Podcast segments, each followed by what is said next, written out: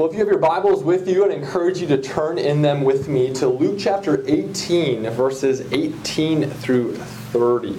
Luke chapter 18, verses 18 through 30.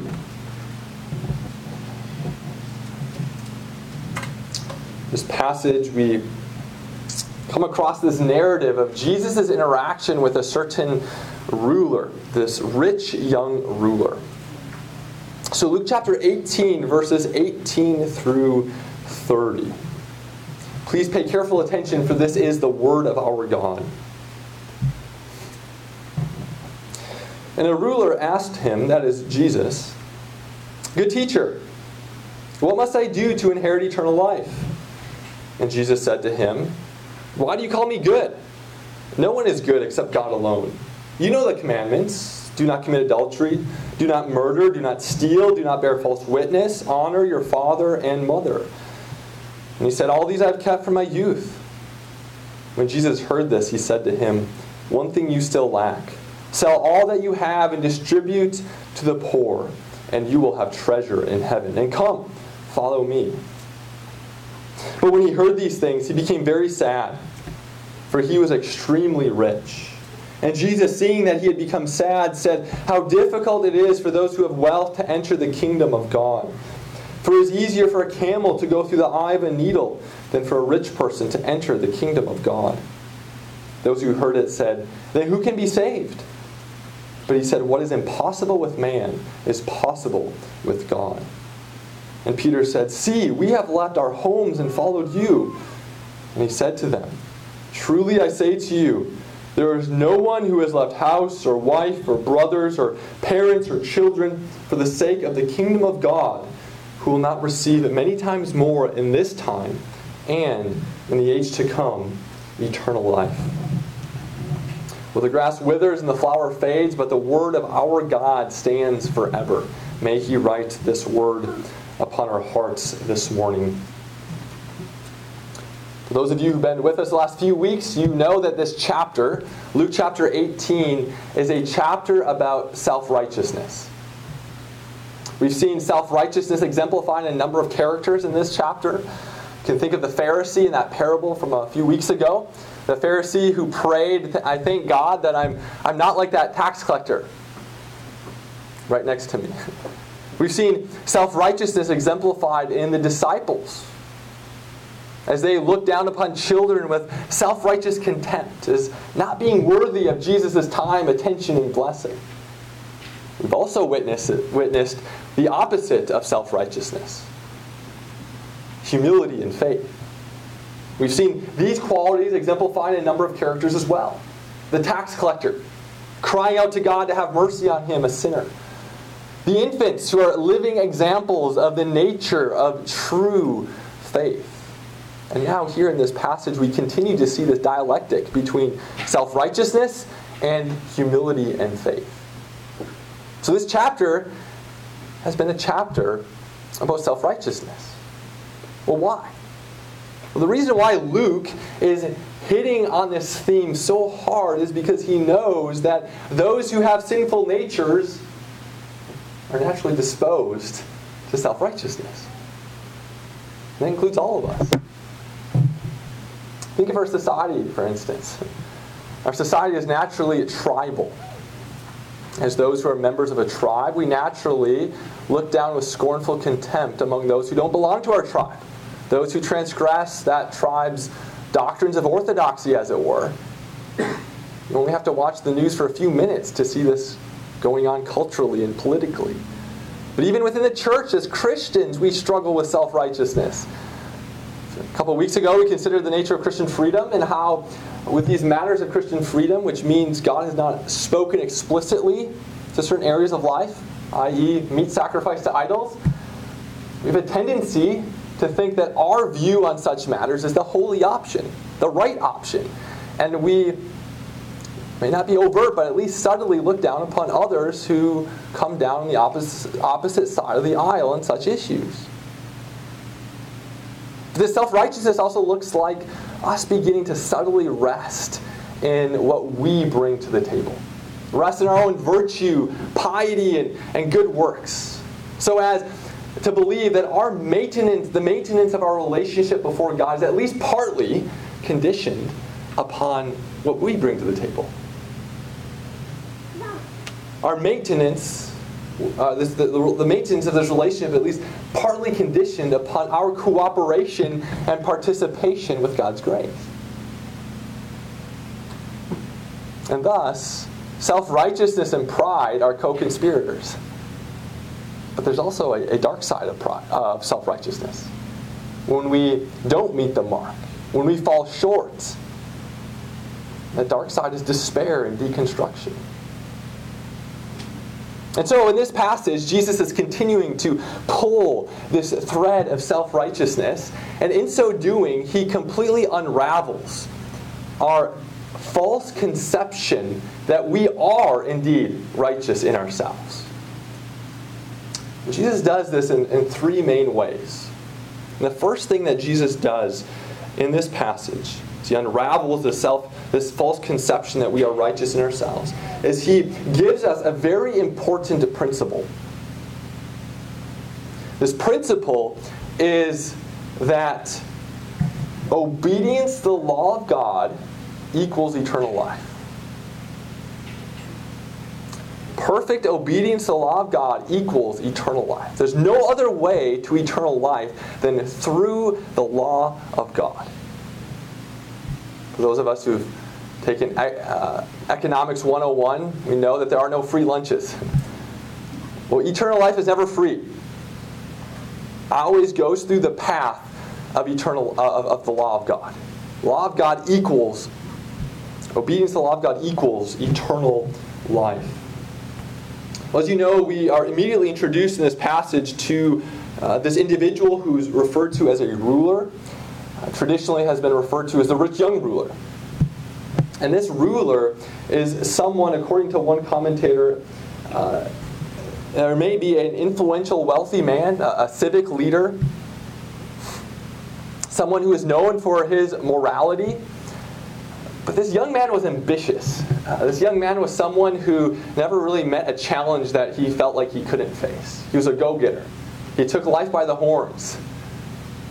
And so this young man realizes, uh, as he hears about Jesus, this influential teacher, rabbi, who teaches with authority, a kind of authority that the other teachers of Israel do not possess. And he wants to talk to this rabbi, this teacher, and ask him arguably the most important question one could ask What must I do to inherit eternal life? How can I be sure that I'm secure in the age to come? And so he says, Good teacher, good teacher, what must I do to inherit eternal life? And Jesus responds, interestingly, by saying, Why do you call me good? No one is good except God alone. Here, Jesus very perceptively is taking issue with this young man's definition of good. There's really two ways to define good. You can define it relatively or absolutely. And this rich young ruler is working with a relative definition of good, which means he compares himself to those around him, and as he compares himself to those around him, he sees that he's doing pretty good. He might not be perfect, but he's better than those people in his circle of influence. Jesus might not be perfect, but he's better than the other teachers that he knows. He's working with a relative definition of good, which we'll, uh, we'll see manifested later on in, in this, this narrative. But Jesus here is calling him to have an absolute definition of good, a, a, definition of good that's rooted in God's character. God alone is good. That is to say, God alone is perfect. It's that standard that this rich young ruler needs to compare himself to. Jesus isn't just a relatively good teacher, Jesus is an absolutely good teacher. He's the Son of God Himself. Well, Jesus now proceeds and uh, to respond to this young man's questions uh, directly, he says, Well, you know the commandments, you know the law of God. And he goes and lists a number of commandments. He says, Well, uh, you know the commandments. Do not commit adultery, do not murder, do not steal, do not bear false witness, honor your father and your mother. These are taken from the second table of the Ten Commandments the sixth, the seventh, the eighth, the ninth, and the fifth. So Jesus here is answering this young man's question in a way that might seem a bit odd to us. Someone posed you uh, posed this question to you, you may not respond by saying, "Well, you know the commandments of God. Go and do them." That's exactly what Jesus says. And thus, Jesus is asserting this very important principle. The path to eternal life is the path of doing the law, obeying the law. Eternal life can be earned in no other way. And our obedience needs to conform to God's absolute standard of goodness, not a relative standard of goodness. God doesn't grade on a curve. He doesn't just accept your best efforts and impute perfection to that. There's no participation, participation trophy in this game for eternal life. And this is something that resonates with the rest of Scripture. So, for instance, in Galatians chapter 3, the Apostle Paul, he quotes from, uh, from the, the, the law, the Pentateuch. He quotes from Moses, and he says, Cursed be everyone who does not continue in everything written in the book of the law to do them. You don't obey the law perfectly, you are cursed. But then he goes on to say, again, quoting from the Old Testament, the one who does the law shall live by the law. Meaning, if you do the law perfectly, you will inherit life, eternal life. So, this, what Jesus is doing here, isn't just out of, out of left field. This is something that both the Old Testament teaches and Paul himself reasserts in the epistles. Eternal life only comes through the path of obeying the law. Well, this rich young ruler doesn't get it. he thinks to himself, okay, do not commit adultery, check. Do not murder, check. Do not steal. Well, I haven't stolen anything of great value, so check. Do not bear false witness. I haven't told any great lies. Check. Pretty good. Honor your father and mother. I've been a pretty respectful son. Check. I'm, I'm doing well. Again, it's a relative standard of, of goodness. I'm better than really most people in my in my life, and so, yeah, I think God would look upon upon my efforts and, and deem that to be worthy of eternal life? Well, Jesus says, well, hold on a minute. And here, what he does is he takes one of these commandments, particularly the eighth commandment, do not steal, which has to do with possessions. He says, hold on a minute. you think you, you're perfect. You think that you've done these, these five commandments perfectly. Well, let me just take one of these commandments and flesh it out for you. He takes his eighth commandment and he says, "Oh, one thing you still lack. Take all the all your wealth, sell it, give the proceeds to the poor, and come follow me." We know that the eighth commandment, uh, or I guess more broadly, when we come across commandments that prohibit a vice, it's also implicitly promoting the corresponding virtue. And when a commandment is calling us to do something positively, it's also implicitly forbidding the corresponding vice. And so the eighth commandment, which says, do not steal, is also calling us, as Paul says in Ephesians 4, to work hard so that we may be able to help the poor in their need. And so Jesus is telling this rich young man, okay, are you willing to be generous? Radically generous? And give to the poor?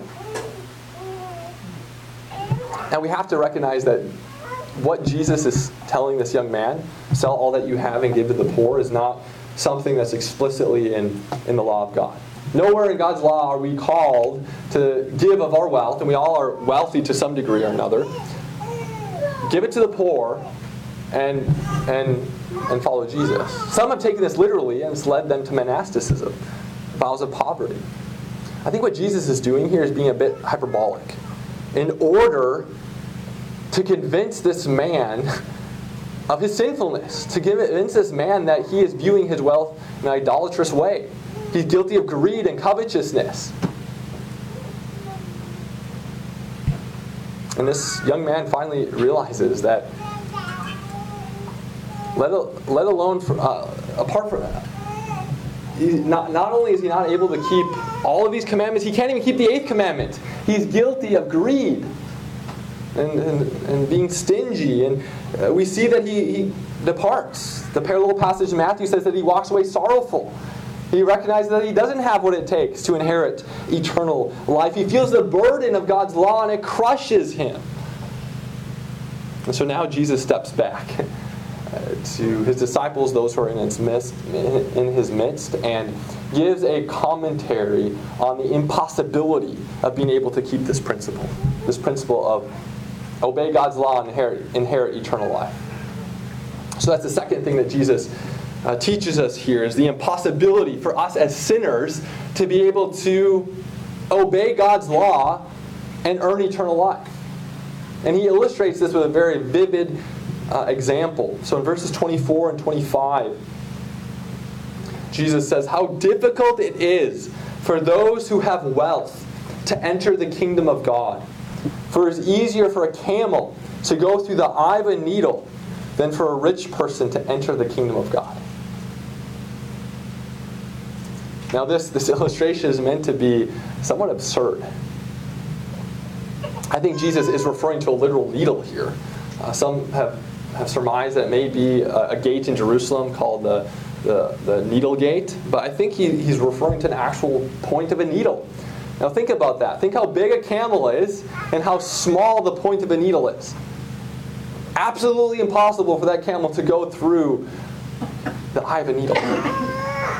But Jesus says it would be easier for it'd be easier for that to happen than for someone who's wealthy to enter the kingdom of God. What Jesus is establishing here for us is the impossibility of sinners being able to obey on their own efforts and earn eternal life. And you might be saying, well, Jesus isn't saying that. He's not saying it's impossible for everybody. He's just saying it's impossible for those who have wealth.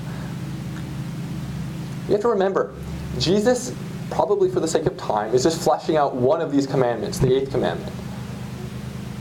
And there's nothing objectively wrong or evil about wealth. In fact, when we look at the creation mandates, wealth is something that we're called to pursue as image bearers of God. Wealth is not objectively evil. The problem is our, with our hearts. Our hearts are naturally disposed to idolatry, to making wealth an idol, an object of worship. Jesus really could have said the same thing with any one of these other commandments. He could have said how hard it is for people who live in a world with the opposite sex to enter the kingdom of God. The seventh commandment, do not commit adultery. The problem with the seventh commandment, uh, the, pro- the problem it was not the opposite gender. Just like the problem is not wealth. It's with our hearts that are prone to lust. Jesus could have just as easily said how difficult it is for those who have parents to enter the kingdom of God. The fifth commandment. The problem is not authority figures. The problem is not having parents. But we know that for those of us who have parents, who have authority figures in our lives, we are breakers of the fifth commandment because we have sinful hearts. So again, the, the problem is not with the thing, wealth, opposite gender, authority figures. The problem is with our hearts. And so Jesus is saying it's impossible for sinners to enter the kingdom of God. We break every commandment. We turn everything into an idol. Calvin talked about our hearts being, in our natural fallen state, idol factories. We just, everything that we look at at this creation, even those things which are objectively good, we turn into idols. We serve them. Thus, Jesus is positing that it's impossible for sinners to enter the kingdom of God by their own efforts. We have to remember that it wasn't always this way. God made Adam and Eve with the law of God written upon their hearts, and they had the capability of perfectly obeying the law of God. But we know what happened. They, of their own free will, disobeyed God plunge themselves and all their descendants into sin and misery. And thus, we no longer have that ability to perfectly obey the law of God. And now the law is a burden, a weight that crushes us. For those of you who, growing older, you can determine in your own mind if, if uh, this characterizes you or not. But you may think back to times in your youthful state of things that you could do that you would not try to do now. You've grown older. Such is the case for fallen, sinful human beings. We can't keep the law perfectly. It's a crushing burden that we cannot bear. It's like loading a pack of, of bricks into a kindergartner backpack. Something that we, we can't bear. It's impossible. It's impossible. Well, this rich young ruler went away sorrowful. He was crushed by the burden of God's law. He felt the weight of God's law. He, he felt the full demand of God's law, and he realized he couldn't do it, and so he walks away. Sorrowful. I think this oftentimes happens in our own day and age, where people get a taste of Christianity, but the taste of Christianity that they get is really just a, a way of life, a set of moral codes. They join Christianity for really the same reason anybody joins any other world religion good values.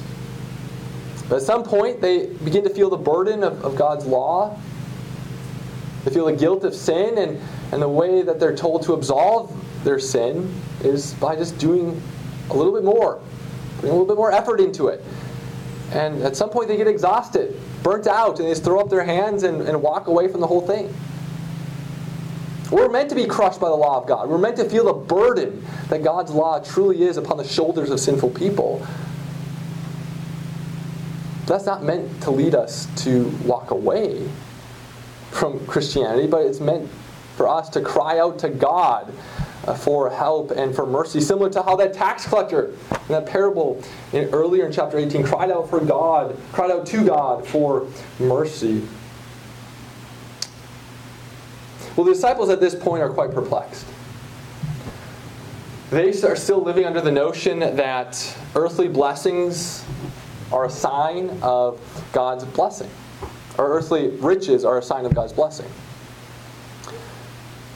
And they're thinking to themselves, well, okay, if the rich, the wealthy, if it's impossible for them to enter the kingdom of God, what does that say for us? I mean, we've left everything vocations, wealth, homes to follow Jesus. They're poor.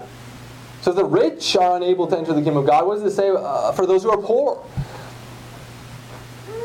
Well, in verse 27, Jesus says what's impossible for man is made possible by God.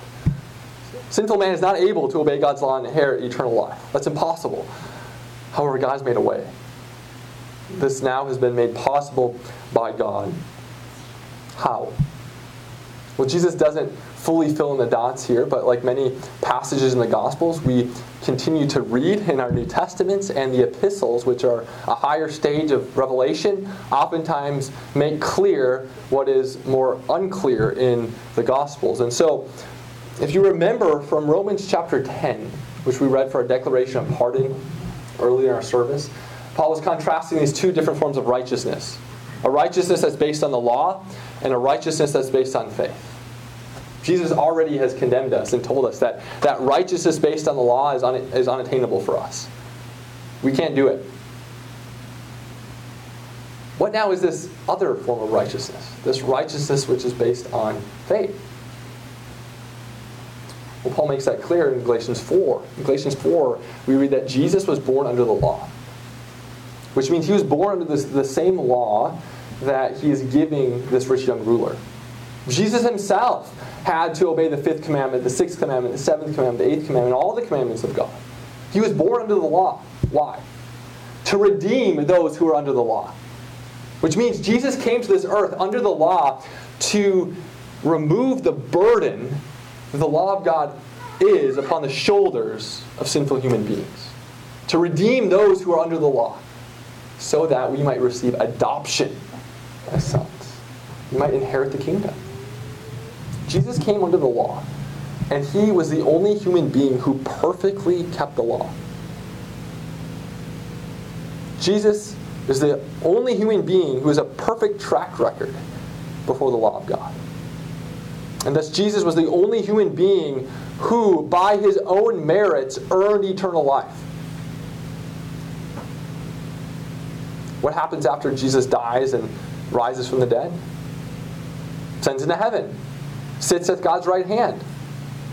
What, what does that mean? Well, it means that he has entered the new creation. He's entered eternal life. Jesus was the only human being to ever enter eternal life based on his own obedience. He was the only person who was able to keep this principle. And Jesus then is referred to as our mediator, our representative, our substitute. It's like, uh, it's like someone having a pinch hitter. And that pinch, pinch hitter hits a home run, and that then is, is tallied uh, by your name in, this, in, the, in, this, in the stat sheet, in the stat book. Jesus does these things as our substitute, which means his obedience is credited to us. His righteousness is credited to us. And thus we receive freely the reward of eternal life.